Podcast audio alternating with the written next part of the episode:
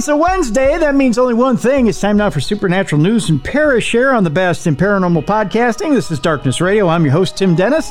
In with us for a second day in a row is the co-hostess with the mostest. It's Mallie Fox. Hey, Mallie, how you doing? I'm good. Thank you again for having me. I appreciate it. Well, thank you for being here. We appreciate you being here. We got a big day today, Mallie. We're going to jump right into it right away. Lots of big stories on the big show today. Um, of course, we're going to start off with UFO stuff. We got a couple of AI stories for you, a little bit of nightmare fuel for you today. And we have some unusual stories as well. We got a little bit of Loch Ness, we got a little bit of Bigfoot, and we've got an unusual story today that sounds like it's straight out of a pulp novel. It's Ooh. one of our last stories today, Mal. We'll be talking about how doctors injected dogs and rabbits with bacteria from an assassinated U.S. president in a bizarre autopsy experiment. Did you what? get all that on the first try? Oh, my goodness. I tell you, sometimes you just run into the weirdest stories. if you got all that, then by gosh, we can begin the program. Uh, we'll start. Okay. Yep. and even if you didn't, we'll just This is going to be a program. doozy. That's right. It's going to be a doozy today. We'll start off with the uh, jellyfish UFO video that was all the talk and all the rage last week. The Pentagon has issued a statement, Mal, about this jellyfish UFO video. I'll show you a picture of what this thing was. This is what appeared on video last week. Okay. Yeah, it kind of uh, had this little luminous, uh, floaty thing. The the Pentagon took a look at it and said, "Hey, wait a minute, kids." Uh, even though that got released to the public, and they got a look at it and said, "Hey, that's got to be a UFO." The Department of Defense said, well, "Wait a minute, not so fast. Here's our statement." The intriguing video, which shows a supposedly cloaked jellyfish shaped object moving over a U.S. military base, was captured on thermal imaging camera. It gained traction when UFO investigator Jeremy Corbell, who maintained that someone in the military had taken a great risk to get him that footage, shared it online earlier this month. It goes over a body of water, he said at the time. I'm told it stops on a dime, descends stiff into the water, and for 17 minutes, nothing, and then boom! This thing comes out of the water and shoots off at 45 degrees. Well, that's pretty incriminating right there. yeah. Tell you that.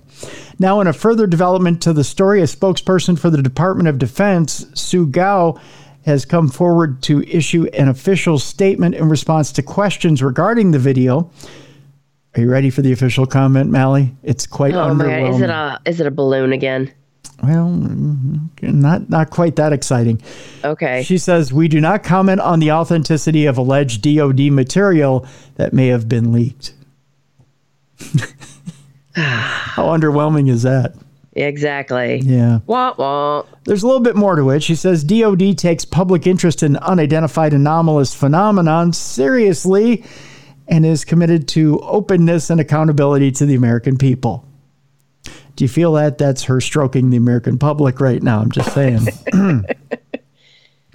the commitment must be balanced with the department's obligation to protect sensitive information sources and methods, Sue went on to say.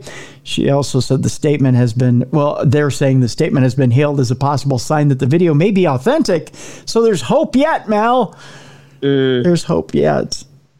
Um, Ross uh, Coulthart, who is the New News Nation special correspondent, says, I must say it's very revealing for what it doesn't say, that statement. He also says it doesn't reveal a categorical denial. Well, it doesn't say a lot either in the other respect. She could have said, That's a goddamn UFO! could you imagine if they had a press conference and they said that? I would. We're gonna be honest now. That's a goddamn UFO. I'll be honest with you real quick. That's a goddamn UFO. Or if they're gonna give their nose, they're quitting. They're just gonna let it all out, just vomit it all out, all the truth of the videos, prior videos. I would love it if they just uh, got to the podium and said, uh, "Ladies and gentlemen, uh, we're uh, what's the word I want to use here? We're fucked. We yeah. fucked. Boy, are we fucked." F U C K. Uh, or uh, in the government, we have a different level of fucked. It's two Ks. There's two Ks in the word, no C's because we're seeing our way out of this podium right now and going to a bomb shelter. they make it like a three syllable word. yes. Fuck. Oh, good. Yeah. Yeah. Um, yeah. That, I, I think that would be eye opening and refreshing. But they, Well, if you uh, want to go viral, do that. yeah, but I don't think we're getting that either. Hmm. It's the last resort of governments and intelligence services when they don't want to answer a question, our News Nation correspondent Ross Coulthart went on to say. Essentially, it's neither confirm nor deny. I think he's getting a little too excited over that. I don't know what you think, Mel. Do you think he's being a little too excitable about that statement? If that's his, if that's his excitement, oh boy, hate to be the wife. Right, right. Yeah, yeah. He's like, honey, I'm neither f- confirming nor denying that you're excited here, but uh, I think we've made some progress. Don't tell our therapist. Just saying. Mm, Meanwhile, rumors are circulating that the James Webb Telescope has discovered life on another world. Okay. Yeah. This is kind of an exciting story that came out midweek last week.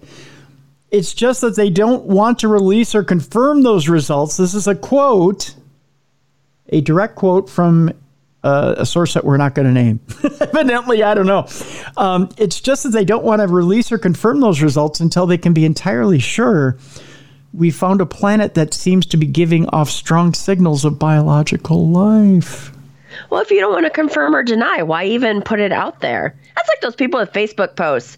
I can't tell you what it is, but please send your prayers to me. You know what I mean? You're like, why? Why? Oh. Then why put it out on social media? If you can't tell me what the issue is, why are we doing this? That's true. Yeah. Yeah. You So can when these people can't confirm or deny until we get more information, then why put it out there? Maybe we need your thoughts and prayers to confirm that there's life on other planets. Yeah. That'd be nice. Ars Technica reports that the persistent rumor that the James Webb Space Telescope has found a planet with strong signs of life has recently hit a new high among the scientific community. A lot of hype may be overblown, but at the very least, the speculation reflects the Space Telescope's extraordinary promise in the field of exobiology. Though a NASA official told Ars that no definitive evidence has been found so far, they acknowledge the possibility of a huge discovery on the horizon that, sorry folks, would take years worth of follow up research to confirm. Wah, wah. Yeah. So why even tell us? Yeah, I think I have a sound effect for that too. It's this. Sorry, guys. It is anticipated that JWST observations may lead to the initial identification of potential biosignatures that could make habitability more or less likely for a given exoplanet. That's according to Nicole, who spells her name very interesting with a KN. The K is silent. Oh, yeah. What do you? How do you feel about that, Mallie? I don't think I like that. You don't like the Nicole with a KN? It's not very feminine. No, it's not. It's it's going hard in the paint, as we like to say in basketball terms. The Nicole with a KN. Nicole Cologne is her name. That's a hard name, isn't it? Mm-hmm. Nicole with a KN Cologne? Well, cologne isn't KN, is it? No, no. The- with a K with a- C. right, with a KN at the end. No, but it has the little uh, accent over the O. So Oh, that she's getting fancy. Yeah, so that you don't say Nic- Nicole Colon. so, Oh, so that you make. she's gonna send you hate mail, I know she is. Yeah, and she's gonna CC me on it. she is. Yes. Well, she's going to get a hold of one of us. Uh, evidently, Oh. she's the James Webb's deputy project scientist for exoplanet science. So we better not mess around with her, otherwise we're not getting press releases. Yeah. yeah, and we don't need any uh, men in black showing up at my door. Right. Yeah. Uh, she told Ars future, or she told Ars that future missions will be needed to conclusively establish the habitability, or I like to say habitability, because people get bit pissed. of bit of levity. habitability because pe- It's like that commercial for is it Liberty Mutual where he's like Yes. Liberty? have you seen the one with the baby? I love that one. uh uh Where the, you haven't seen the one with the baby yet? I don't think so. Is it a newer one? Yes, yes. There's a little baby in the in the baby stroller that, that goes liberty. no, I haven't seen. The mom has taught the little baby how to say liberty. Oh, uh, uh, I haven't seen it yet. and the baby just keeps going liberty. oh, it's cute. That's that's the cutest one ever. I like the one too where the have you seen the new one with the the stand-in who says "Libu Bibu" and me? no. no, Oh, I gotta start watching commercials. I usually pay for that service where you don't get commercials. I gotta start paying attention to the ones that I do get commercials on. see, uh, the I'm a big fan of the Liberty Mutual commercials. I I think those guys are brilliant. I don't know. Maybe they'll show it on the Super Bowl during the Super Bowl so I can see them then. They probably have a new one for the Super Bowl. Oh, I got to think they they're probably rolling out a new one. But mm. yeah, because you, you now you have to have seen the the one where where Doug is reading his lines and the the the stand-in comes in, and he's about to be crushed by a piano, right? No, I haven't. No, No, boy, are you behind, Mallie? I gotta go get on YouTube and start watching these videos. So Doug is standing there and he's reading his lines and he says, and then Doug gets crushed by a piano. And he goes, Wait a minute, are you guys getting rid of me? And then the stand in, you remember the stand in, the one who's like, Lee boo bee boo. Yes. The guy who can't pronounce anything. Uh-huh. That which is pretty much me in real life. um, but he's he's standing there and he's he, and he goes, Oh look, a bibu. And he points at he points at LiMu Emu, right? Uh-huh. In the yeah. corner, and he goes, Oh look, a bibu. Right? So in the new commercial, it's just the stand-in, and Uh-huh. he's he's saying all these nonsense words, and he goes "libu bibu" and me instead of And Li- Doug. and instead of LiMu Emu and Doug. Uh-huh. Right? So he goes "libu bibu" and me. so I've been walking around the house at random, just saying to myself "libu bibu" and me, with nobody around, just because I think I'm descending into madness.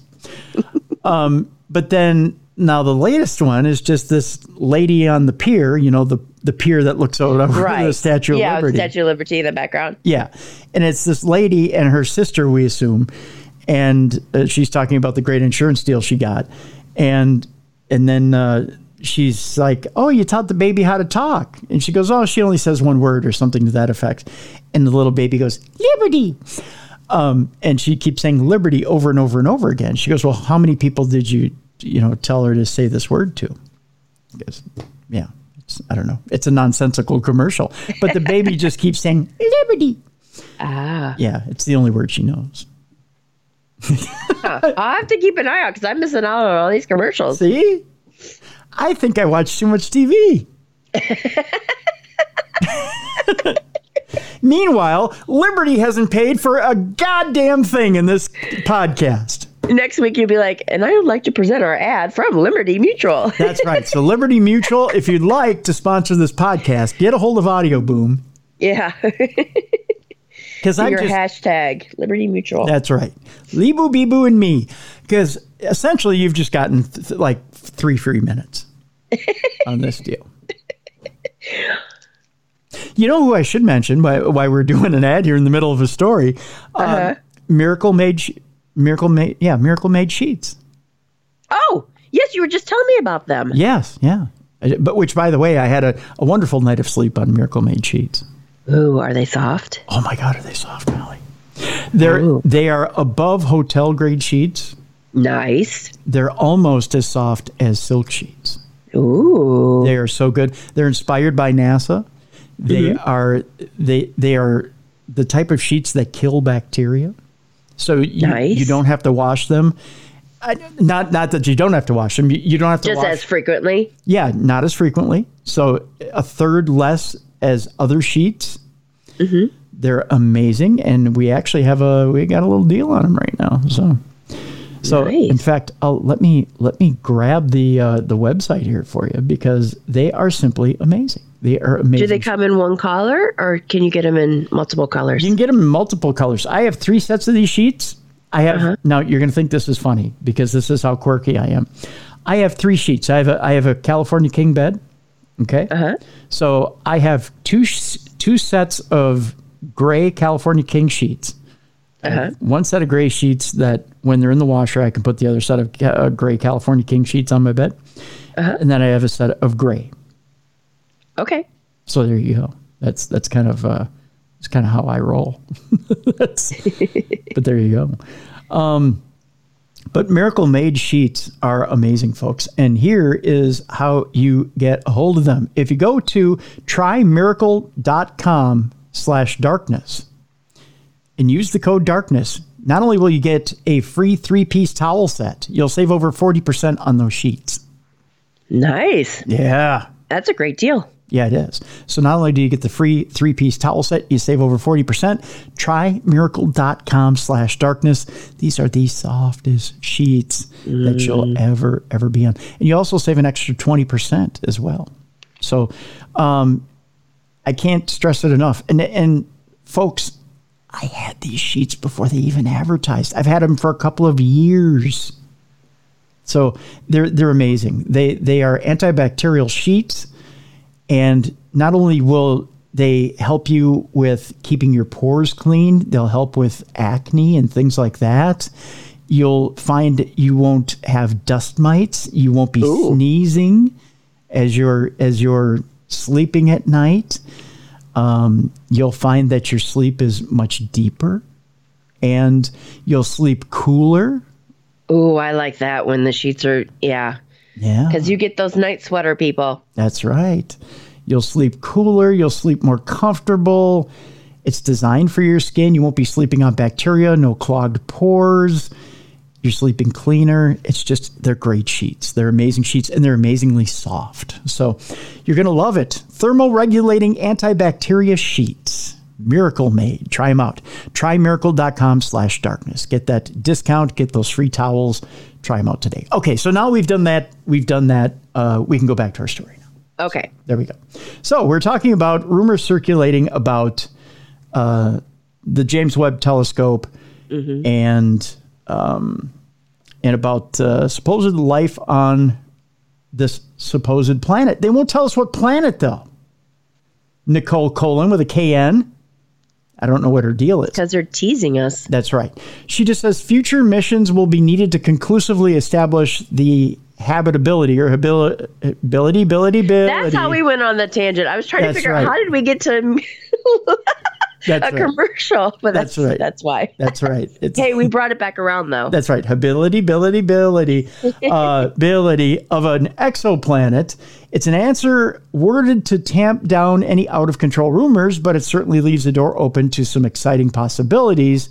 A no, but not a hard no, is what they're saying. okay. So there you go. So James Webb may have found life on another planet. We may find out in a couple years just which one. Unless they come to us first. Yeah, well, that's true. Yeah. Meanwhile, there's someone, a woman out there who was taken to social media and said that she was abducted by aliens as a teenager and she still has recurring nightmares. Oh. She's taken to social media to share her mom's creepy encounter with aliens as a teenager and says she has still recurring nightmares about being abducted.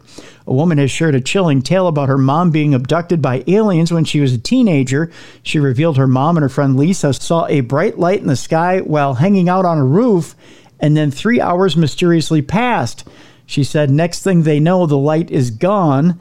The thing is, they think they've been on the roof for like 15 minutes, but then something like three hours passed. That's a direct quote from her. Her mom couldn't remember what happened during that time, and Lisa refused to talk about it. After losing touch for about 10 years, her mom met up with Lisa again and noticed she seemed very distant. The woman added on Reddit Lisa had a very dreamy demeanor. I don't know what that means, a very dreamy demeanor. Uh, like she was really happy and at peace for no good reason.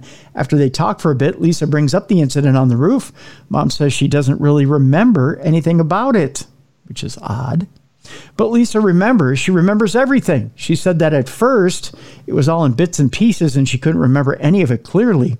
She was confused and scared and wanted to avoid discussing it. Then, as time passed, she began to remember more of it.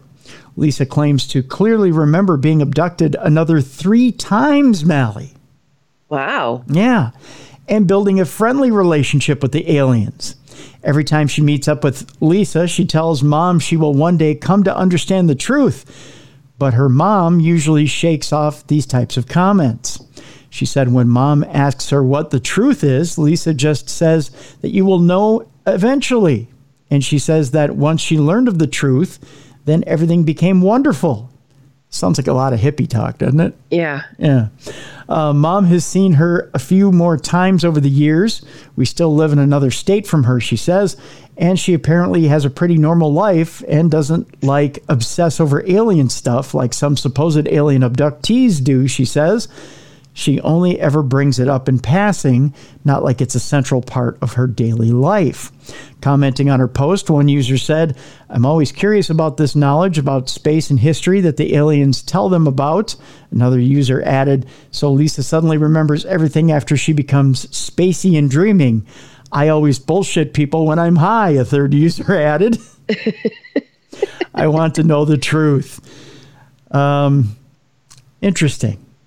Have you ever seen that Saturday Night Live skit where it's it's with uh is it Kate McKinnon? Yes, Kate McKinnon. And yeah. it's like the two people have this like wonderful experience about being abducted by aliens, aliens, and then she's like the worst, like shot up, you know, Yes. violated, like all of this stuff, and they're like, oh, it was like being on a bed bed of like cotton fluff, you know, and they showed us the humanity of the greatness of the world and blah blah. And she's like, I was poke and prodded, and then spit back out, butt up in a field of you know whatever. when when she left the show last season, the way they Uh-huh. they had her leave was hysterical. Where they they were like, "Well, we have to sacrifice one of you to the aliens," and it ended up being Kate having to go off with them for good. It was just hysterical. She's like, "Well, I guess that means that's me."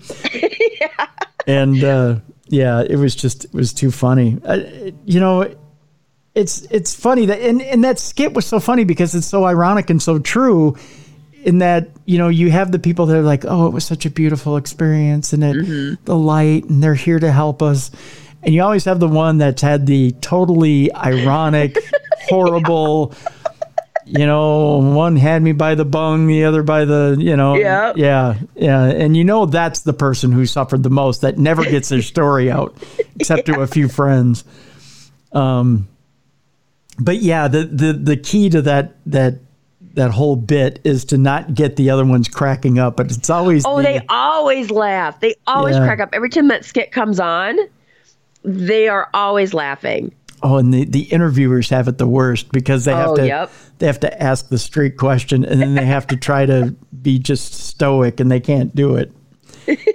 Those are the best bits ever. Yeah. Yeah they are. Yeah they are. Um, well here's one you have to try and remain stoic through uh, Mallie. As Is I this AI? No, no, no. This is this, Okay. not yet. Not yet. We're still in Talk the, about stoic, and I'm embracing myself. no. We're still in aliens, but I have to say the words "Wizz Air flight attendant." oh Yeah, I don't know. Have you ever flown Wizz Air? no, I've never heard of Wizz Air. it's over in England, I believe. Okay. Uh, don't ever make me fly Wizz Air, please. Um, the fact that uh, you know you have to keep it in your pants with Wizz Air is beyond me.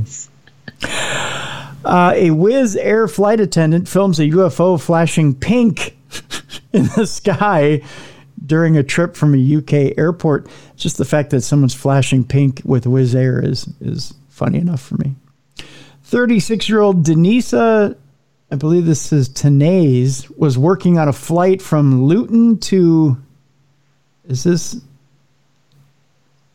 Boy, I'm going to butcher this. My Polish is horrible. Sysmani? in Poland? I don't know. When she spotted a stunning view out of the window and grabbed her phone to take a video, a flight attendant filmed what she believed was a UFO from a Wizz airplane. I tried not to smash that together, but it's, it's hard not to. It's a Wizz Air plane. Plane. Gotcha. Right. Uh, Denisa Tenaz has said she captured the unidentified object on camera while flying over Europe. She was working on a flight from Luton to, I don't know how to say this in Poland. We'll just A place in Poland. A place in Poland when she decided to film the amazing view from the cabin window. It was only when she looked back at the footage later on that she noticed something else on the phone screen. The 36 year old spotted an object that looked like nothing she'd ever seen before. Denisa from Corby, North. Northants, Northants, uh, said, I've been a flight attendant for years, or a year rather, and I've never seen anything like this. She added, I couldn't see anything with my bare eyes, but when I checked the video 20 minutes later, I spotted it. I spoke to the pilot to ask if they knew anything. It was a weird shape, like a circle flashing pink. Not flashing pink, the singer, but you know, it was a mm-hmm. circle that was flashing pink colors.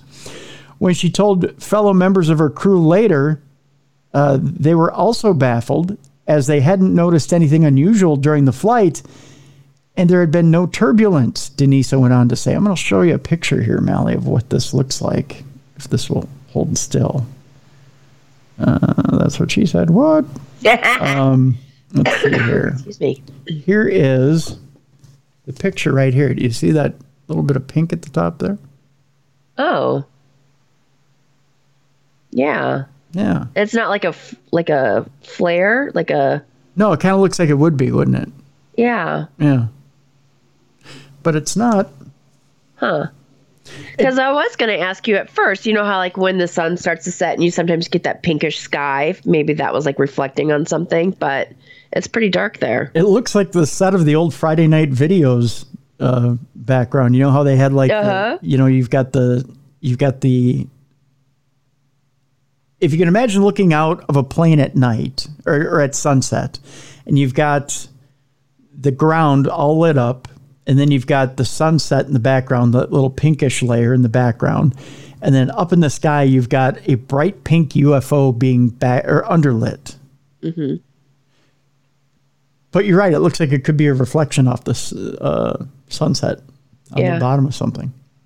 It was suggested that the object might be a reflection of their pink uniform caught in the window. Nah, I don't think it's that. But the motion in the video suggested that it was indeed flying. Despite being puzzled by what she caught on film, Denisa wasn't scared or worried about the footage. She has always been curious about the possibility of alien life and now feels more convinced than ever. The mother of two added, I was just happy that I got something on film. I thought, how is this possible? She concluded, I've seen stuff before on the internet and thought, hmm, this could be Photoshop, but I had it on video myself. Now, I definitely believe more than before. My family and friends think it is definitely aliens. My husband said, You're my wife. I believe you. Okay, now I have a different photo here. God, if my husband always said that to me, You're my wife. I believe you. be a happy marriage, wouldn't it? I know. It'd be a happier marriage. Uh, take a look at that. Yeah, it's kind of got an aura around it. Yeah. Isn't that weird? Huh almost looks like a curly Q kind of like a because of the shadowing. Yeah. Huh. Weird. It's, it's very interesting. I'll give that, that one's more interesting that picture than the previous picture. Yeah, because it's yeah, it, it kind of cur- the lights kind of curl under. If you can imagine. This is going to be kind of a gross thought, but if you can imagine a donut you sit on when you have hemorrhoids, and and the and the underside of it is has lights on it and it curls up towards the top. That's that's kind of what it looks like. Yeah, I know. Gross image, Tim. Uh, Denisa, who has flown around Europe with Wizz Air, hasn't seen any more UFOs since last week. She continues to work on the Hungarian budget airline as usual. Oh, so Wizz Air is a Hungarian budget airline. Okay. Okay. That's probably why I haven't heard of it. Yeah. We don't go to Hungary very often. no. We're, we're not big Budapest travelers. uh, almost 1,000 UFO sightings have been documented across the UK in the last two and a half years. The Mirror has published a map which reveals the activity taking place in the skies above you, so you can work out whether you could travel to maximize your chances of seeing something a little odd. That's nice of them. Good for the Mirror. um, let's see here. Oh, here's an interesting story, Mallie. We're back. We're still in the alien category of supernatural news here today. Alien beings could actually be extra dimensional angels, according to one U.S. official. Okay. Yeah. Uh, well, you know, we have all got theories, and uh-huh. some of us have different theories than others. This is a congressman, Eric Burlison, has had a complicated history when it comes to strange claims about the veracity of aliens and UFOs visiting Earth and his latest comments haven't helped, according to this headline. A United States official has claimed that aliens and UFOs might actually be extra dimensional angels Congressman Eric Burlison, who represents Springfield, Missouri, home of the Simpsons, uh, was making an appearance on that UFO podcast when he made the bold claim. And he did so just a few weeks after he attended a highly classified government briefing about UFOs. Speaking to the podcast, he said, They may not fit exactly the biblical narrative, but whenever I use the term angels, he said, to me, it's synonymous with an extra dimensional being. I think it's more likely that it would be something extra dimensional, that it would be within this dimension. And then, so what I'll say is that when you start talking about things in that nature, that they're extra dimensional, well, in a lot of different scriptures, including the Bible and others, that's really the way you describe messengers of God or, you know, angels. Is any of this making sense to you so far, Mallie? Well, I mean, I've heard people think that angels, you know, they're it's not what we grew up with like in church and stuff that's actually aliens rather than you know something from heaven or whatever yeah i hear you despite the comments he had previously stated that the classified briefings had not changed my worldview that's according to Burlison. and in referencing the testimonies given to the u.s government about aliens and ufo sightings he told the kansas city star i believe the veracity of the claims of the people who testified in the public hearing now that being said i believe that what they believe they said is true. To further muddy the Eric Burlison shaped waters, back in August of 2023, he claimed that he had a hard time believing that aliens had technology capable of reaching Earth. But he added, in my opinion, I think it's either angels or it's man made. I think the most likely explanation is that it's man made. So, to sum up, aliens are either angels or man made, but definitely most aliens say, says a man given a classified briefing about aliens and UFOs. So hmm. there you go. That's Eric Burlison's point of view. Interesting, huh? Mm-hmm. And that's how we'll leave this portion of supernatural news. We'll leave you scratching your heads. Tell you what, we'll take a break. When we come back, we're going to dump into AI a little bit. We'll talk about how BMI is trying. BMI. what am I doing? You're making me cough we'll talk about how BMI. B- yes, BMI. We'll talk about how BMW is taking AI and creeping you out even further at your job. We'll also talk about uh, something that Bruiser brought up a couple weeks ago how AI has totally ruined George Carlin for everybody. Oh. That's coming up after the break. Also, uh, Nessie has has bared herself in 2024. We have our first Nessie sighting of 2024. And how black bears and Bigfoot sightings go hand in hand. That's coming up after the break. And we'll leave you today with the weirdest story you have heard all year. I know this sounds like an episode of The Twilight Zone, but we'll put it to you this way.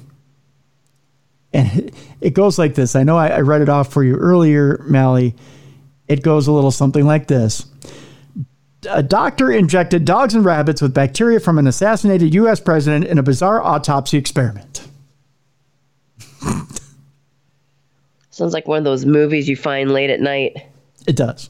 And Ziggy's picks. We'll talk to you about uh, how the psychic experiment is going and how everybody did this week. So that's all coming up on the second half of the program. You're listening to Supernatural News and Parashare right here on a Supernatural News Wednesday on Darkness Radio.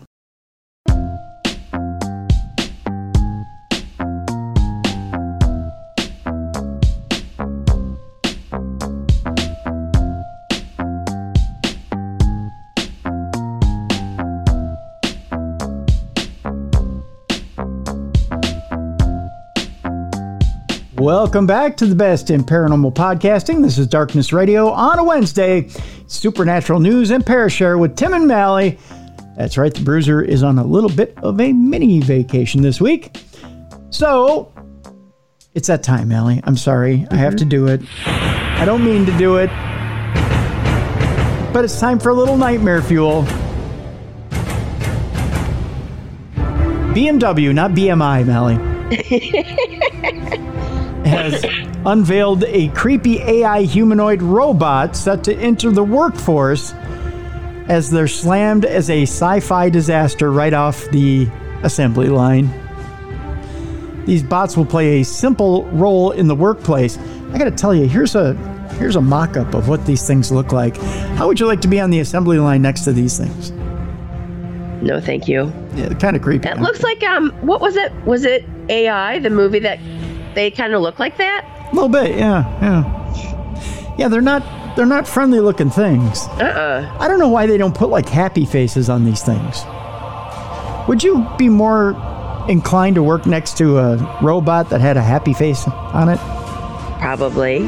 I would think so. I would be. Uh, the robots are developed in partnership with a company called Figure, based in California. Figure is designing the bots for difficult, unsafe, or tedious tasks in the manufacturing process. BMI and Figure, uh, BMI. Listen to me, I can't stop saying it. BMW and Figure claim that the humanoids will allow employees to focus on more important tasks. In a press release, the companies say the robots will allow for continuous improvement in production efficiency and safety. Singular purpose robotics have saturated the commercial market for decades, but the potential for general purpose robotics is completely untapped, said Brett Brett Adcock, founder and CEO of Figure. That poor man. Figure's robots will enable companies to increase productivity, reduce costs, and create a safer and more consistent environment, Adcock added. I think he was teased in school. Probably. Yeah. Kids can be cruel. That's why he's building an army to kill us all. Probably. It's his revenge. Yep. We look forward to working side by side with BMW manufacturing to integrate artificial intelligence and robots into automotive production and eventually crush us all. He didn't put that last part in, I did. in the first phase, Figure will identify use cases to apply the robots in automotive production. The second phase comprises stage development at BMW's manufacturing facility in South Carolina. So if you live in South Carolina, you're the first target. Beyond those two phases, BMW manufacturing and Figure plan to explore advanced technologies such as AI, robot control, manufacturing, virtualization, and robot integration. It just sounds evil. You know? I just think we need to cool it with this AI stuff. Yeah. Slow down the process. A little bit. A little bit. Mm-hmm. The automotive industry, and with it the production of vehicles, is evolving rapidly, said Dr. Robert Engelhorn, uh, who has a snifter of brandy every evening at 5 p.m. He just sounds like a guy who does. He's also the president and CEO of BMW Manuf- Manufacturing. BMW Manufacturing is committed to integrating innovative technologies in our production systems to drive our future forward as an industry leader and innovator and eventually crush all humanity. I just feel bad for people that are on the, you know, they work at these manufacturing companies, they're working the line, and now their jobs are going to be taken by these strange looking robots. That's right. So say it with me real quick, Mallie, uh, just like they do in South Park. Park.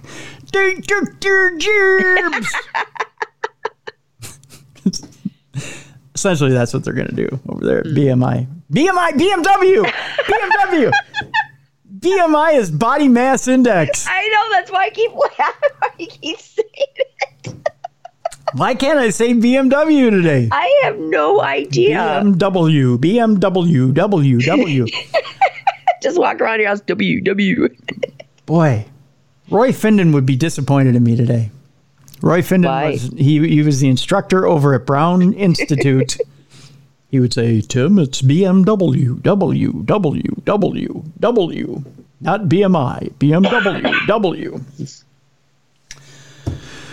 Furniture barn, furniture barn, furniture barn, BMW, W, W. I'm doing my broadcaster exercises now. Gotcha. Yeah. All right. Is AI the future of stand up comedy? Well, if it is, we can resign right now, Mallie. As Bruiser told us, there's an AI George Carlin stand up special that says otherwise. It was truly horrible. So horrible that supposedly his daughter came out and said it was horseshit. Oh, really? Yeah.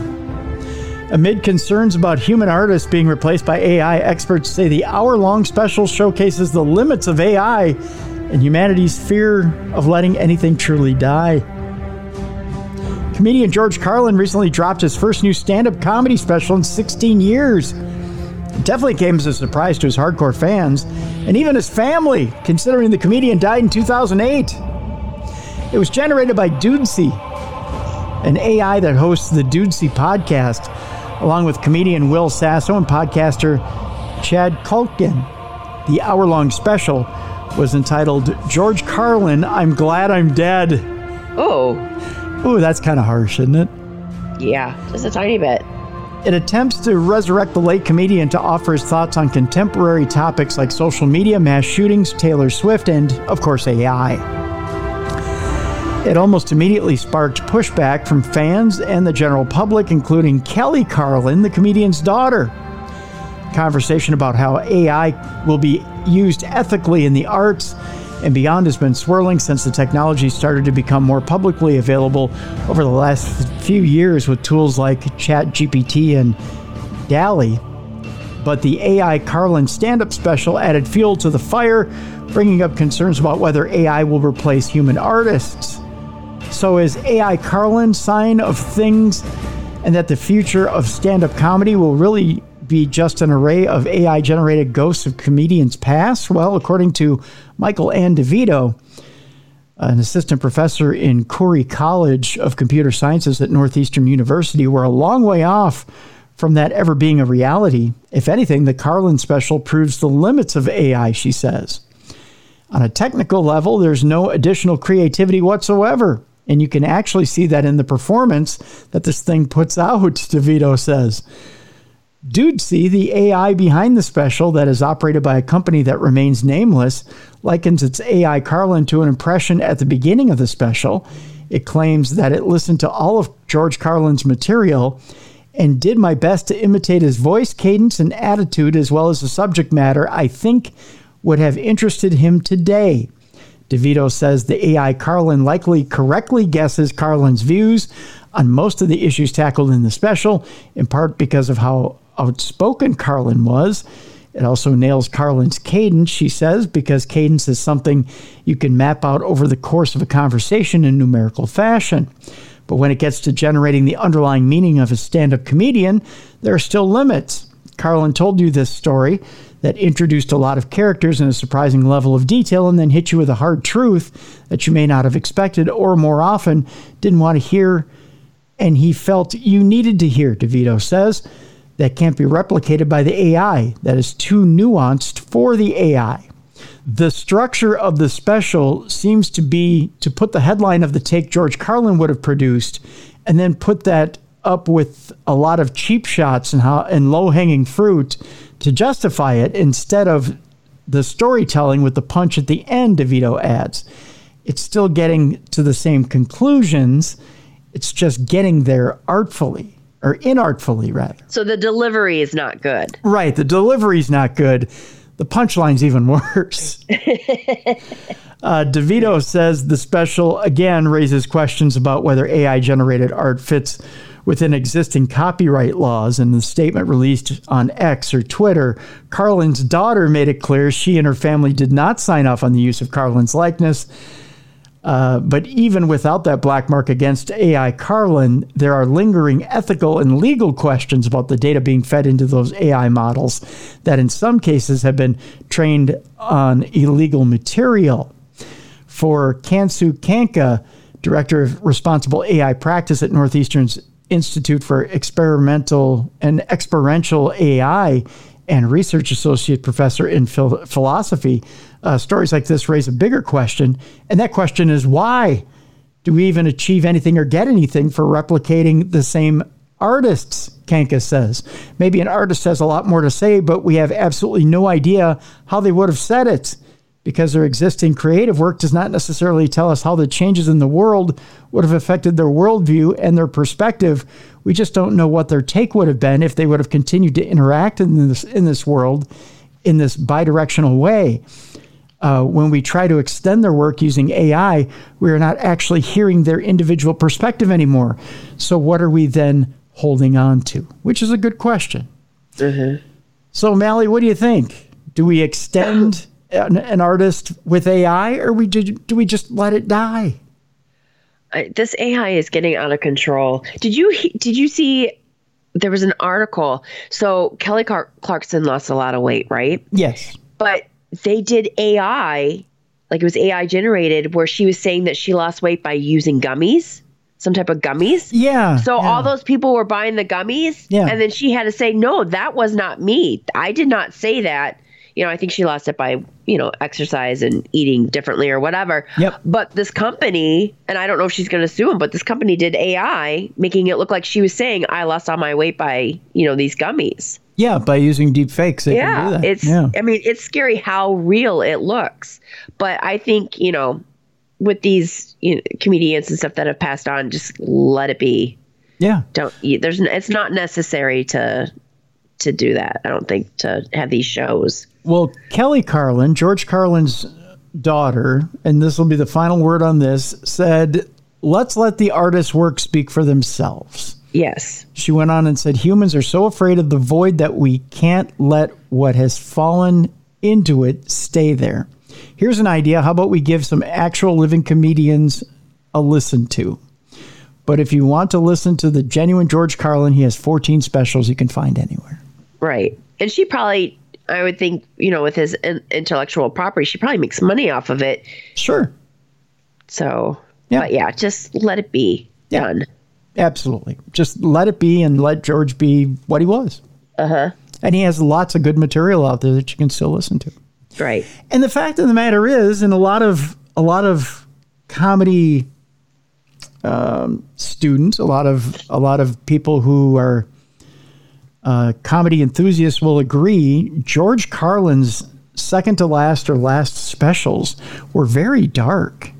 Um, he was turning the corner at the end of his life. He, even he himself, was very cantankerous at the end of his life, and I think he was about done. You know, at the, at the end of Yeah. his life, he, he wasn't. I don't think he was enjoying this life.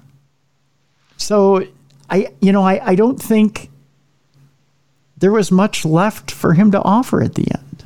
Okay. You know, I, I think Yeah. at, the end, it, you know, I think he was he was fine with his life at the end.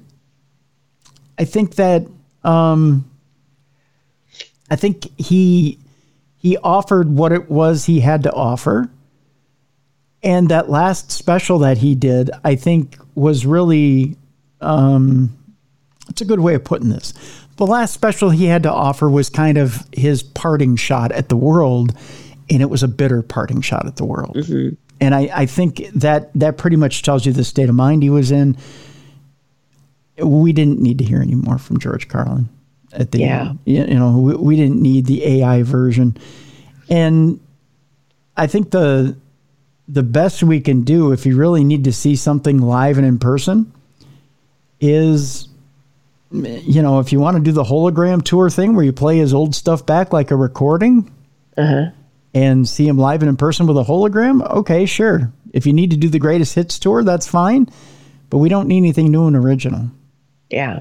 you know that then we'll do it that way you know. I, I still am kind of creeped out by the kiss avatar thing. I, I i don't get what they're doing with that but that's that's a whole new thing and a whole different topic that we can talk about a different time um let's move on there's there's a story out there that uh, is kind of unusual. There's a former cop that's sharing two different paranormal experiences that they've had. It's um, kind of a different story here. It's uh, being published by Outkick.com. An Outkick reader and former cop is sharing two insane paranormal experiences that they've had.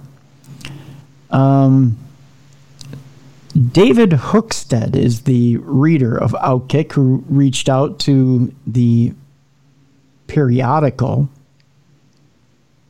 The story number one goes the first story from Fred. I guess Fred is the name of the, the guy who had the uh, the cop who had the experience revolves around a creature hitting a squad car while he was on patrol in 1982.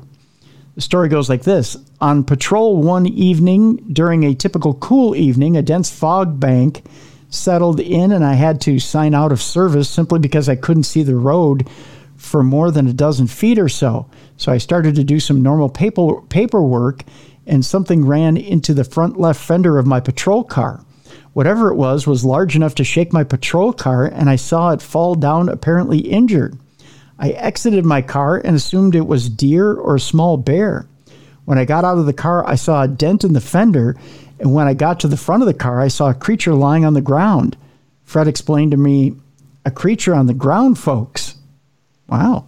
Fred further ex- elaborated, It was moving, and when it stood up, I certainly knew it wasn't a normal animal of any type. It was kind of oval shaped and with long spindly legs and arms and with rather long feet and hands with equally long fingers and toes.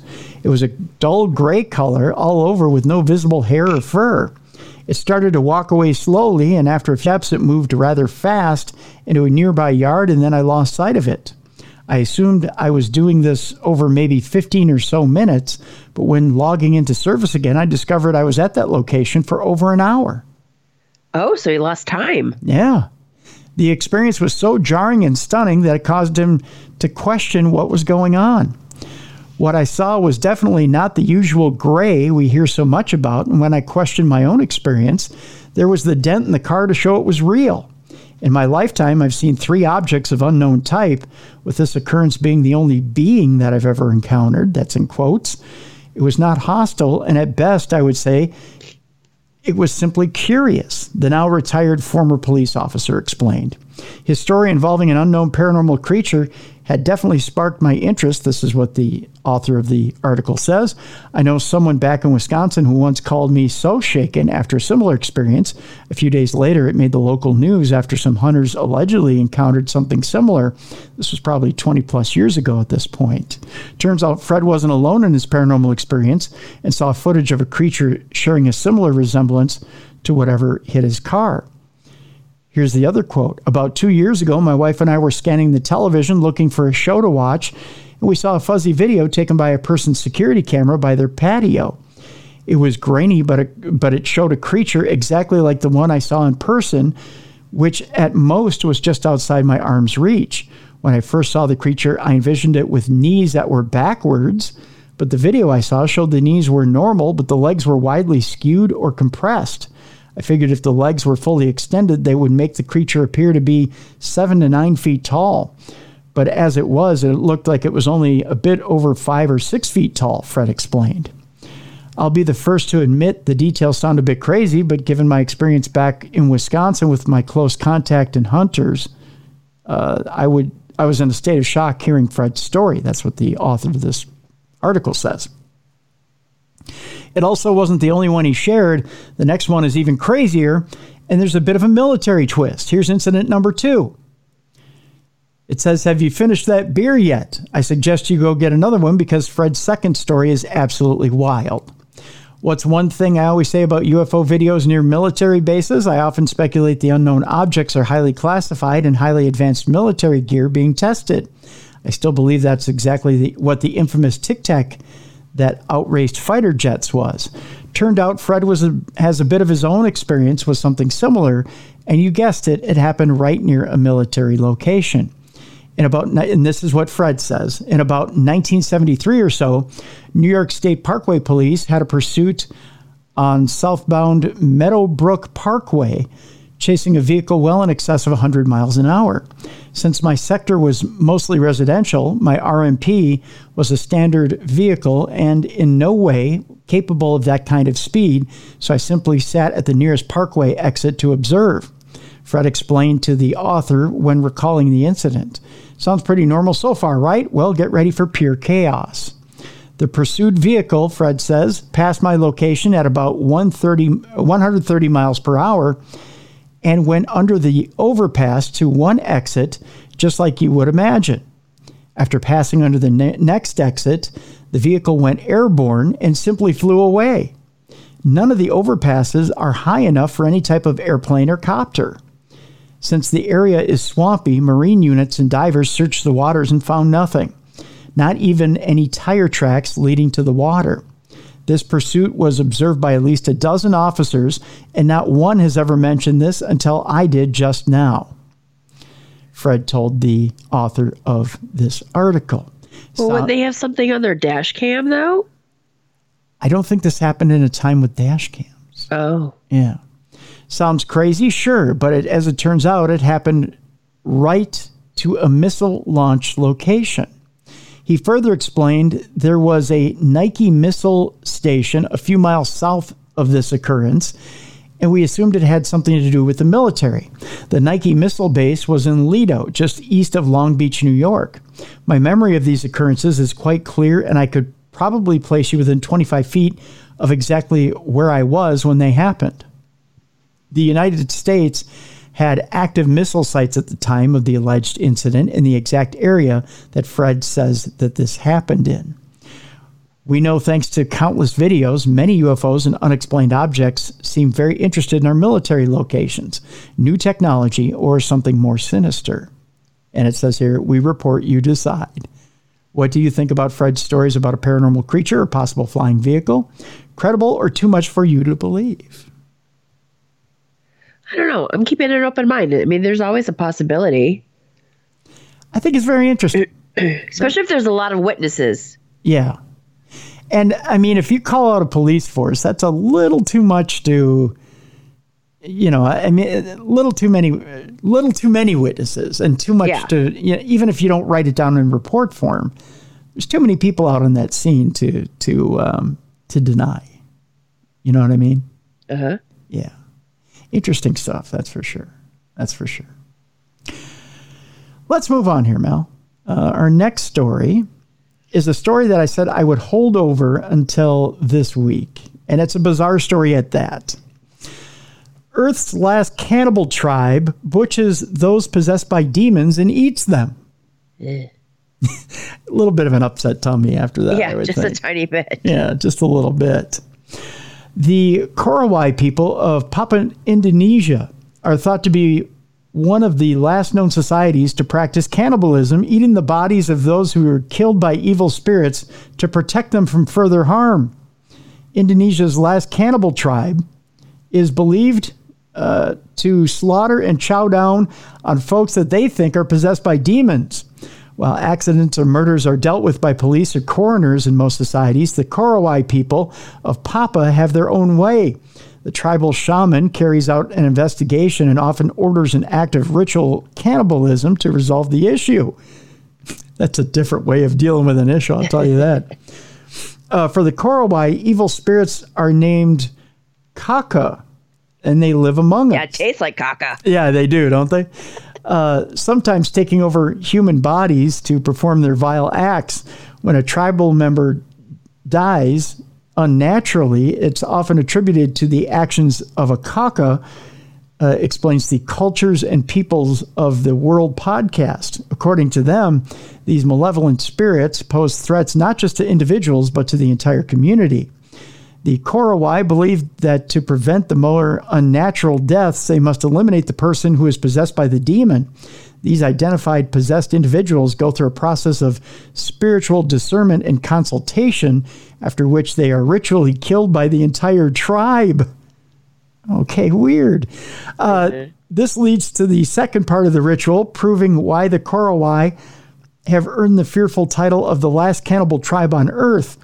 After a suspected Kaka is killed, their body is eaten by the tribe. This act is not driven by a need for physical sustenance, but is a deeply symbolic gesture, explains the podcasters. Here's a uh, here's a picture of your buddies right here getting ready to do a little tribal eating there, Mallie.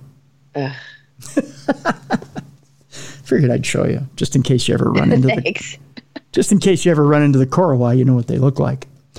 Uh, the tribes people don't kill the possessed person as punishment. Instead, it's seen as an act of mercy, freeing them from the demon within. The killing of the kakua, it's a kakua, not a kaka, it's a kakua. I'm sorry. Okay. Yeah. Uh, is considered a solemn and necessary act performed to safeguard the community's well being, according to the podcast. The Korowai's hunter gatherer lifestyle is believed to be tens of thousands of years old. The Daily Telegraph reported that until the late 1970s, the Korowai didn't know other people had existed. They thought they were, Wow, 1970s? yeah, they thought they were the only ones around. Wow. Mm-hmm.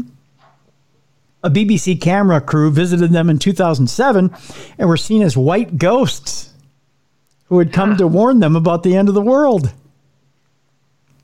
that had to be freaky. Oh, I'm sure. Yeah. They're lucky they left alive. Yeah, right? That they weren't eaten. Uh huh. Yeah. The Korowai's world is slowly ending. Every day, the modern world gets closer to their isolated territory as more rainforest is destroyed for farmland. Climate change al- also threatens their ancient way of life. How weird. Yeah. Yeah. I That they're so isolated. I want to go down there and be a white ghost. I'll be like, I am white ghost. I come for your, some of your khakhua. I want to try your khakhua. and by the way, can you put a little syrup on that? Because uh, I got kind of a, a icky tummy. I want to try your khakhua. Just saying. Let's move on. A hospice nurse shares a phenomena that people go through right before they die. Okay. What do you think that phenomena is? I don't, part of me, I mean, I really hope it is your, you know, deceased loved ones coming to get you. I don't want to think that it's just part of your brain, you know, making up stuff. I mean, I really hope Yeah. it is, you know, the spirit of a loved one. Yeah. Hospice nurse Julie McFadden has shared a phenomenon that she's witnessed very often during her time working in palliative and intensive care units and says it can often leave families crushed. Ooh, well, that's not good. When someone is terminally ill and begins receiving palliative end of life care and they go into hospice, there is next to no chance they will recover. Say for a miracle, their mind, body, and soul are getting ready to leave this earthly plane. Death itself is a mystery, although many people have died who have died and come back, something known as Lazarus syndrome, often remar- remark that they feel an overwhelming sense of peace and calm. Now, a hospice nurse, Julie McFadden, has shared another phenomenon that she's witnessed over her career working in palliative and intensive care units. Dressed in blue scrubs, she told her TikTok followers, Here's one phenomena that happens during the death and dying process that medical professionals like myself cannot explain, she said in the video, calling the term the rally. She went on, this is when someone is really sick and almost towards actively dying, meaning dying within a few days, and then suddenly they look like they are better. They can manifest in different ways, but a lot of times they suddenly will eat, then suddenly talk, and maybe even walk. They act like their old selves. Uh, they have a little more of a personality, kind of laughing, talking, joking, but then suddenly they usually die within a few days after this, sometimes even that night. And it happens to probably a third of our hospice patients, so it happens quite a bit. We try to educate the family about this before it happens so it doesn't devastate them uh, when they suddenly pass after doing so well after a few days people watching were quick to agree, with many citing Grey's Anatomy character Mark Sloan as a reference to this very occurrence. Fans of the show will remember that he was involved in a horrific plane crash that ended the life of his girlfriend, Lexie Grey. Fans were convinced he would never come out of the coma, but were left stunned when he woke up, happy, joking around, and even reading his own medical notes. However, it was the rally or the surge and he ended up succumbing to his injuries not long after the miraculous recovery. Another hospice nurse commented, As hospice nurse, I tell the family that I believe it's nature's way of giving them time to say goodbye, enjoy, or complete unfinished business. And someone else shared, Yet my husband, or yes, rather, my husband got on the lawnmower and mowed I love you into the lawn for me, and he passed three days later. Have you ever experienced that with with a loved one, Mallie, the rally? No, not where they seem like they were getting better, mm-hmm. but I did experience the for the few days before they passed that they started seeing people. I have experienced the rally with one relative. It, it- Okay. in hospice. It, it it does happen. They, it seems like they're they get this little burst of energy and they're they're kind of they're back for a short time. But we we were we did have very good hospice care, and they said no, sorry, this is they're they're getting there. This is the end. We were we were made aware very quickly. Don't get your hopes up. This is this is just their way of saying goodbye Gotcha. and that they're going to go very quickly. It's going to happen within days. uh, and and you want to you want to believe so, you know, so harshly that that the, oh no, they're coming back. This is no, no, you don't understand. This is a miracle, right? But the hospice workers have seen so much, and they'll tell you, no, no, no, no, sweetie, no. This is this is just this is just the quick burst of energy before they go. They, this is just nature's way or God's way of letting you know that you know of giving them that little little bit to let you know that they're leaving. Oh, so uh, it does happen quite often, more more times than not. So uh, it's just a way to prepare you to get you ready. So. And it, it really is a gift. You shouldn't look at it as an unfortunate thing. It really is a Right. gift to, to, to get you ready. So but to have that little hope that maybe the hospice nurse is wrong, you know, that they are starting to get better. Yeah, yeah. That, well, that's that's our mortal way of of wanting to wanting to keep them around, and and and you know we we have a way of wanting to keep things and people with us, Yeah. and we, it's it's it's our way of of living in denial. You know, we we we want things to to last and and keep things the way they are, and we can't live that way forever. You know, changes always happen. Change Yeah. change is a constant, and I, I think people. Uh, they they they don't want to live with that philosophy because if you live with the fact that change is a constant, um, you never live in the moment. You know, Yes. and and a lot of people don't want to live in the moment. They want to they want to look forward to things or they want to look back on things. They want to be reminiscent or they want to be optimistic. And and they don't appreciate the here and now. And and really we should be appreciating the here and now because this moment is the only thing you have. It really is the only thing you have. So it's uh it's important to remember. And there is your hallmark moment for supernatural news. With that, let's move on to the next story. Put away the tissues now. Aw. Uh, we go to the next uh, the next story, which was probably a here and now moment for a Viking sword over a thousand years ago, but now it's just in the bottom of a riverbed in Poland, Mallie. Um, but it was found by uh, a certain someone who got lucky with a new sword. oh, That's the way I look at it. Uh, the remarkably well preserved sword was uh, described as a major archaeological sensation when it was found.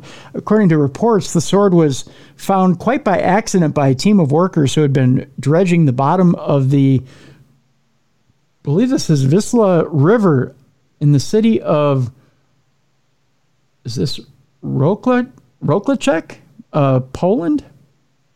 The provincial office for the protection of monuments was quickly notified about the discovery, and the sword was taken to the researchers at the Nicholas Copernicus University in Torun for study. An initial analysis later determined that it was approximately 1,000 years old. We are dealing with a very delicate object and a very valuable one, said uh, WUOZ archaeologist Wojciech Sosnowski, I believe it is. The sword, it needs to be urgently conserved. Interesting. The situation is dynamic. We're only just collecting information about this object. While the sword has been typically referred to as Viking in origin, experts remain unconvinced. I don't know where the idea that the sword belonged to a Viking comes from, said another archaeologist. Robert uh, Grachowski told Gazeta Daily, without detailed research, this is completely unjustified. So one says it's a Viking sword, the other says it's not. well, let's let's stick to it's a Viking sword because that's really cool. That is cool, yeah. Uh, he says it is difficult to say anything more than the fact that it is an early medieval sword. No doubt further study over the coming weeks will help unravel the mystery of the sword's origin. I'll show you a picture here, Mallie. You tell me medieval sword, Viking sword. Huh? I don't know. I like the idea of Viking though. I do too. I do too. Although it kind of looks like a sword you'd see in Camelot. Yeah, eh, that's Yeah. true when you say that. Yeah, yeah. When I first looked at it, I thought, cool Viking sword. And then I looked at it and I went, wait a minute. That looks like something from King Arthur days. I don't know. It's uh it's it's one of those strange things. Let's move on. Let's talk about Bigfoot sightings correlating with black bear populations. Kind of an interesting deal too, because some people think that when you see a Bigfoot, sometimes you're just seeing a black bear. Uh huh. So it's kind of an interesting little deal. The idea that North America is home to a completely unknown primate species doesn't seem to go away years after everyone's uh, started walking around with high quality cameras in their phones. There still haven't been any clear images of a Bigfoot, but that hasn't stopped a steady flow of purported sightings. Now, someone named, believe this is Floey Foxon, which is a hell of a name. Sounds like a poor name. It does, doesn't it? Floey, F L O E. Floey, right? F L O E. I think so. Flu, flow, flu, flow, flow, flu, flowy, uh, has followed up on an earlier analysis and checked for factors that could influence the frequency of Bigfoot sightings throughout North America. The results suggest that there's a strong correlation between sightings and the local black bear population. For every 1,000 bears, the frequency of Bigfoot sightings goes up by about 4%. Okay. Interesting. Very interesting. It's easy to see how black bears and Bigfoot could be mistaken for each other. Despite the name, the bears come in a wide range of colors, from a golden brown through a deep reddish one, as well as their namesake black. They're also large animals and will frequently stand on their hind legs eh, to get a better view of their surroundings. They also frequent the forested areas that are supposedly Bigfoot's favored terrain. Foxon even quotes a reported Bigfoot sighting as saying that pictures were obtained, but one of the pictures looks like a bear. I think for most of those, they are bears. You think so? I think so. Yeah. Uh, earlier work had used data from the Pacific Northwest to show that the presence of bears correlated with the frequency of Bigfoot sightings, but Foxon decided to expand the analysis, bringing in the rest of the U.S. and Canada. The most recent comprehensive peer reviewed data on black bear populations dates from 2006, so the analysis was performed using data from that year. Even so, a number of states and provinces had to be excluded. Sadly, for Delaware, Hawaii, Illinois, Indiana, Iowa, Kansas, Nebraska, North Dakota, and South Dakota, there were no known black bear populations in those states in 2006 and good population numbers weren't available for Rhode Island, Texas, Wisconsin, Wyoming, Alberta, Newfoundland, and Labrador, Northwest Territories, and Nova Scotia.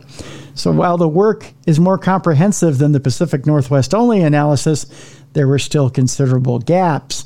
Data for sightings came from the Bigfoot Field Researchers Organization, or BFRO, which maintains a geotag database for reported sightings.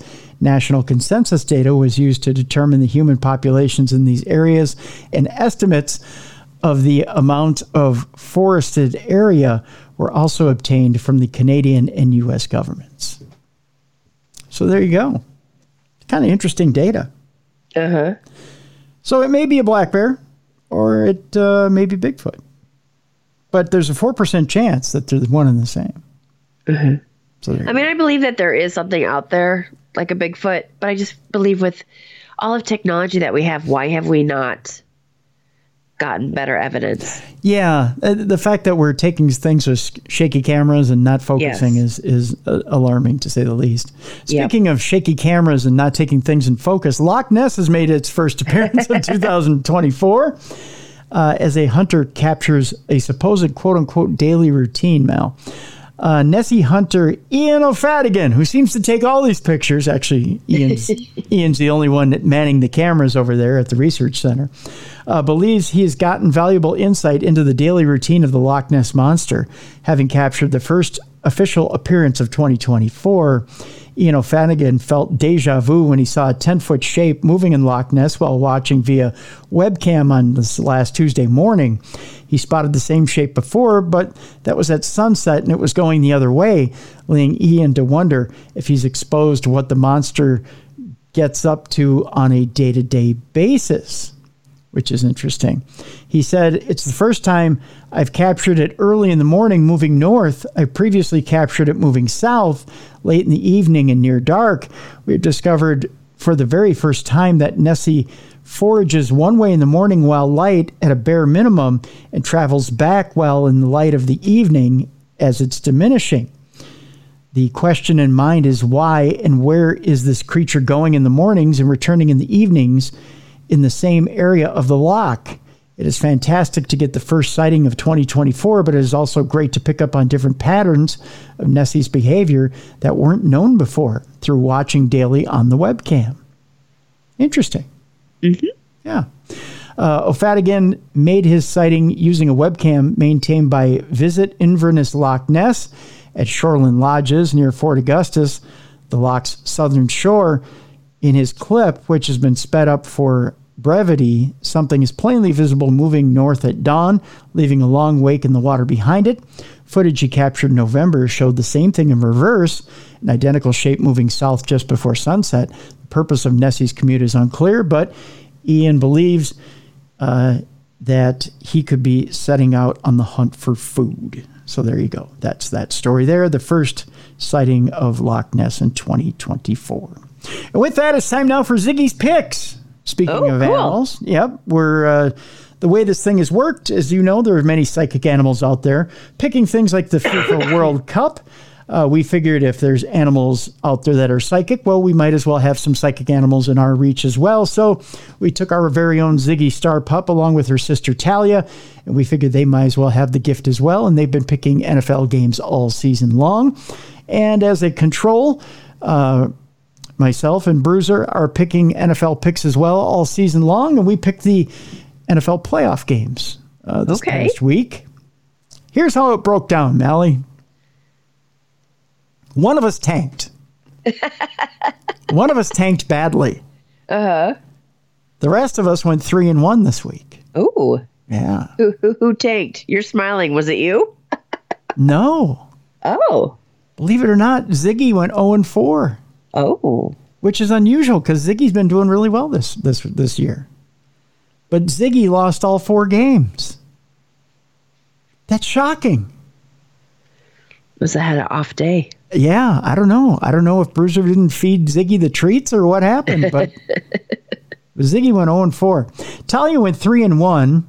Talia collect, correctly picked uh, the Ravens, the 49ers, and the Lions. The Bills Okay. the Bills Chiefs game was difficult for two of us. Myself and Talia. Okay. We both picked the Bills. Bruiser went 3 and 1 as well. He collect, correctly picked the Ravens, 49ers, and the Chiefs. He didn't pick the Lions? Nope. Shame on him. He picked the he picked the Buccaneers. Okay. I picked the Ravens, the 49ers, and the Lions, and I picked the Bills. So there you go. That's how this week broke down. Now, keep in mind, we have two games coming up next week. Uh huh. And then, of course, the Super Bowl. So you can keep, uh, and, and this is how the uh, this is how the postseason breaks down now. Postseason totals Okay. and postseason percentage. If you want to see everything in its total, total games, total pick percentages, and everything, you can go to Ziggy's Picks, uh, the Ziggy's Picks tab on DarknessRadioShow.com. You can see how the entire season breaks down for all four of us. With Ziggy's major bomb this week. Ziggy is three and seven so far in the postseason for a 428 percentage in the postseason. Overall pick percentage, Ziggy is at 550 still. Can you believe that we have picked 280 games this year? Wow. Ziggy is 154 and 126. That's a lot of games for a dog. Yeah. That's all I got to say there. It's a lot of treats. That's a lot of treats. Uh, Talia in the postseason is eight and two now. Oh. Yeah, and has an 800 pick percentage in the postseason. Regular season tally is 546 and is at 153 and 127. 153 wins on the season for Talia. Huh. That's a, that's a lot of games, Mallie. Yeah. for a dog. On the regular season, Bruiser is six and four and has a 600 pick percentage.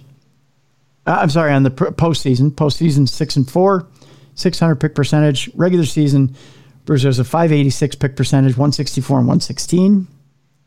And yours truly, six and four on the postseason, 600 pick percentage. Regular season, 176 and 104 and a 629 pick, pick percentage. Okay. So there you go. You can see all the stats broke down like a mathematician on darknessradioshow.com slash Ziggy's picks. And we will post the new picks shortly before game time on Sunday. So there you go. Big matchups coming up on Sunday, Mal. Your Yep. your Lions taking on San Francisco. Yep. You got a pick. I think I know where you're going. I mean, I hope that it's the, I hope it's the Lions because the state is so in love with the team. I mean, they're, whether they're losing or winning, the state, I've never met so many diehard fans. Mm-hmm. So, but this is totally changed things around for for Michiganders. It has. It has. Yeah. And then, of course, um, Ravens and Chiefs. I know a lot of people in Missouri that think Chiefs are, are going to do it. Yeah. Yeah. I I hate to disappoint them. I think the Ravens are going to the Super Bowl this year. I I maintain, and I have a lot of friends in Michigan, and I my heart's rooting for the Lions, but I I honestly think it's San Fran and, and the Ravens in the Super Bowl this year. Yeah. Yeah, Well, it helps when I think when the Lions have home games as well. yeah, yeah. So, that atmosphere was amazing yeah. at Ford Field. It really Yeah. was. Well, and outside of the the stadium, it was nuts. Yeah, So, Yeah. I mean, I live in a town where there's more bars than people, Mm-hmm. and they were all packed. I mean, Well, you- Yeah. You know what said it all really um, on Sunday was was Hutchinson standing there and watching after the game and just being a, a native Michigander standing there and watching the reaction after the game of all those people from Michigan uh, cheering as loud as they could that win, knowing they were going to the championship game, knowing that that was going to be the last game they'd play at home, but but seeing the elation, knowing that that was the the first championship game since 1991, yeah, first time in 32 years that they're going to a championship game, and just seeing the elation, knowing that this team doesn't. This isn't, you know, a once in a decade thing. This isn't once every two decades. That this is something special yep, and and just seeing the the reaction and and just knowing that that they really just if it if it ends Sunday right, that that state is going to be so proud of that team. Yep, and that this isn't going to be the end. That this isn't one and done. That this uh-huh. team is going to come back next year and is going to be just as strong. Yeah. they're going to have the same attitude and they're, they're going to continue to kick butt. That they're building something special here. That that look in his eye just said it all. You know, it really, it really, there's a look of pride there that was really something special to see, and something you don't see in NFL players and NFL teams. I mean, it's just a really special organization. yeah. Well, and I got a kick out because I went to a birthday party on Sunday, and everybody that attended the birthday party was wearing Lions gear. Yeah. You know what I mean? Yep. Yeah. Yeah, I mean it, it's um there are very few fan bases I think left in the NFL that are that strong.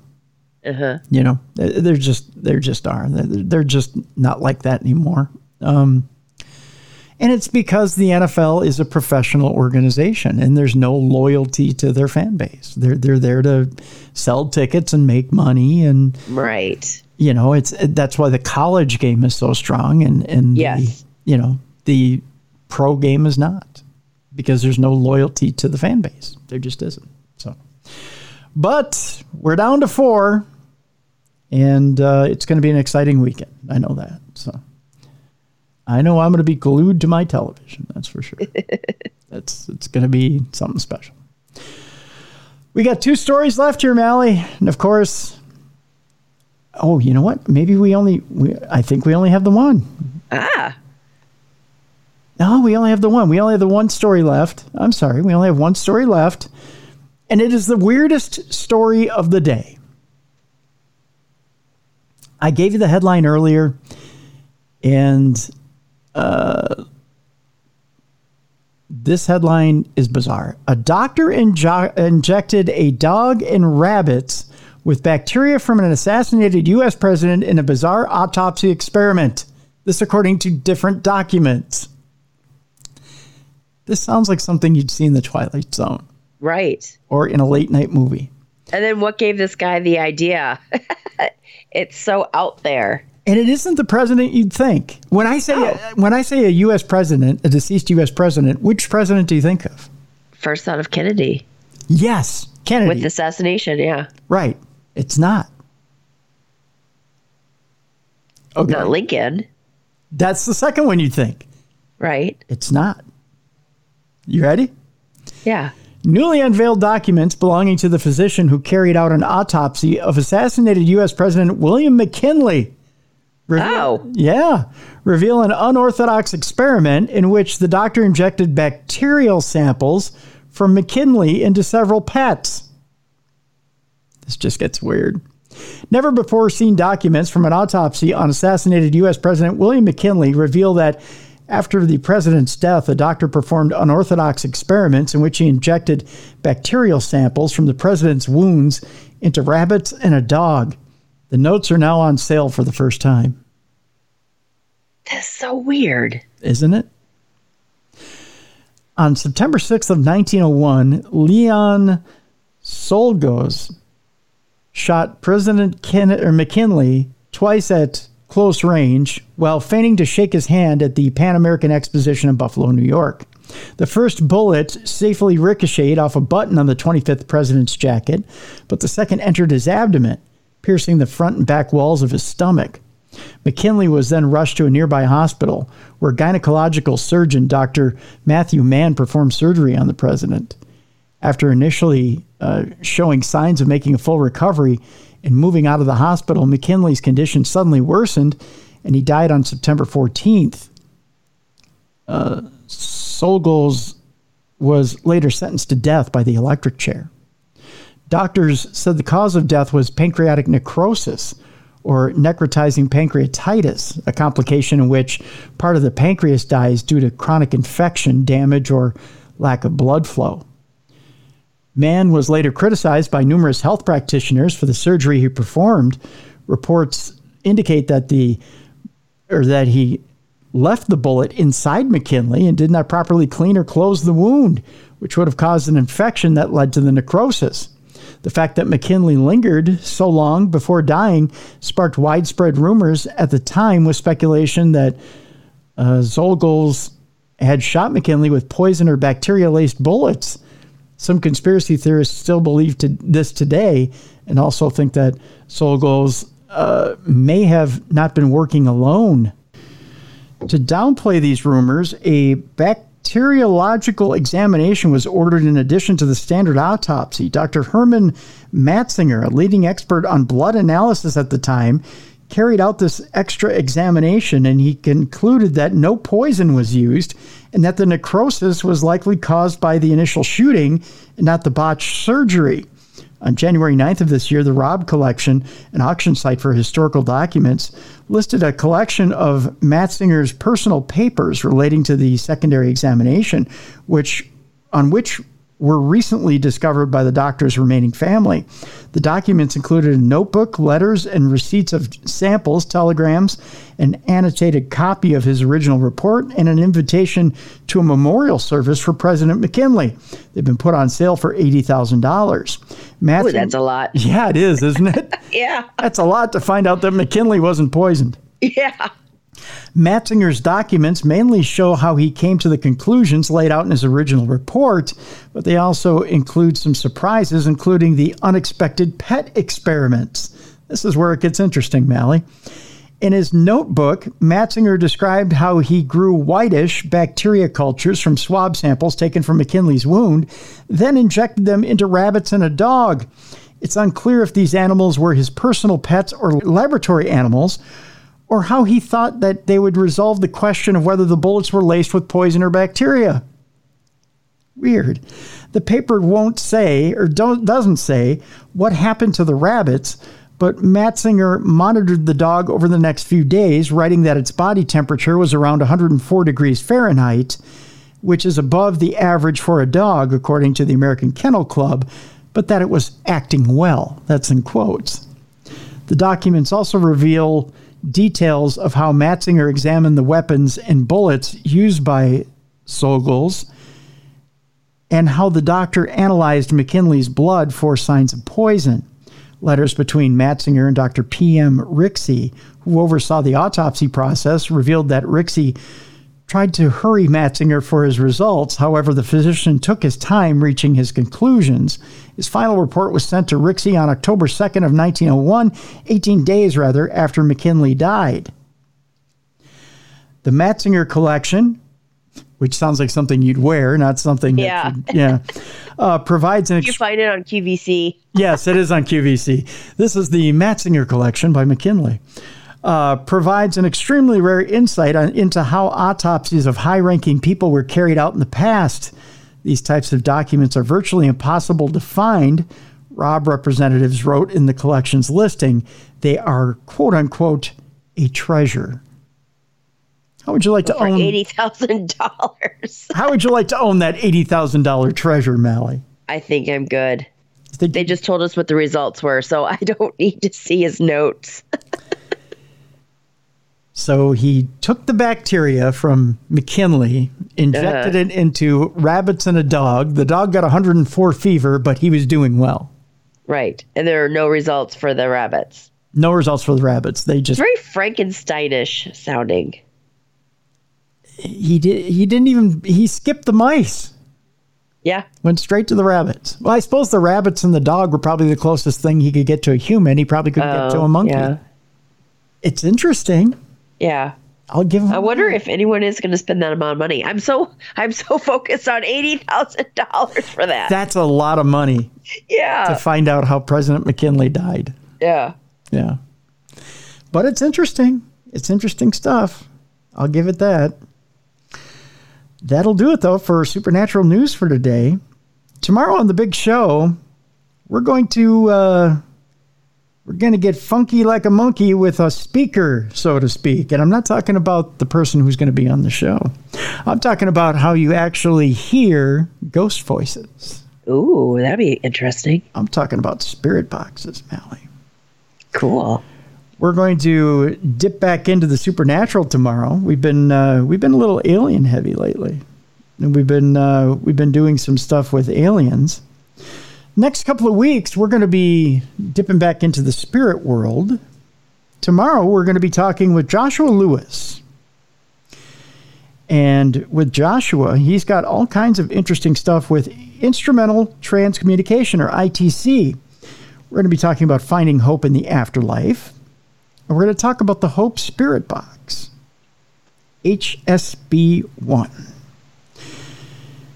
And we'll talk about the different evidence he's picked up. We'll also talk about his group, Helpers of Paranormal Entities, Hope, and other things. Joshua Lewis on the big program this week. Next week, we have an old friend coming to the program.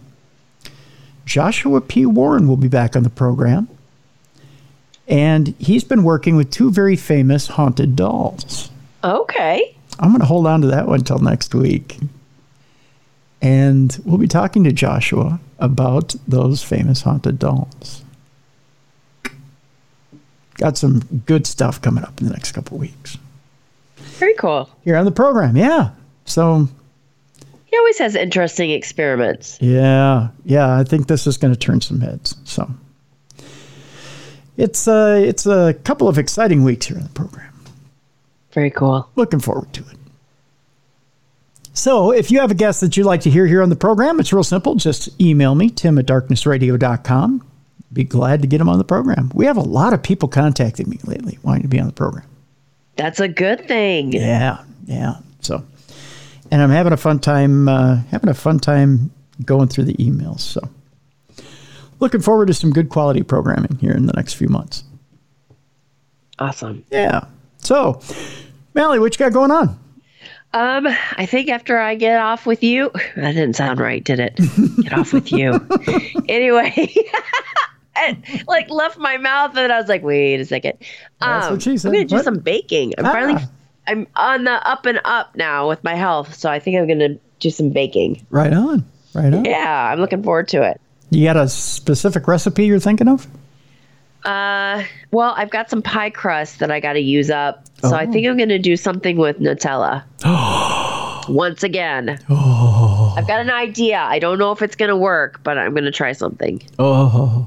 And folks, if you're looking for if you're looking for Mallie has the best drink recipes and the best recipes. She puts them on paranormalgirl.com. She's also got some amazing clothing too uh, on paranormalgirl.com. Check out her website. Anything anything trendy, anything on on the edge, anything that uh, you're looking for if you just want to be cool, paranormalgirl.com. so check that out. Uh, I am back at KNSI th- this weekend, KNSIradio.com, if you want to hear me blather on about uh, news, weather, sports, stuff like that. KNSIradio.com. And your good mornings. And my good mornings. Yes, I'll be saying good morning to the masses on social media. So uh, just look out for a good morning. Uh, and don't be afraid to say it back on, uh, on this Saturday. I'll look forward to hearing you say good morning. Uh, it makes my day on Saturdays. Aww. That's for sure. Yeah, I look forward to it.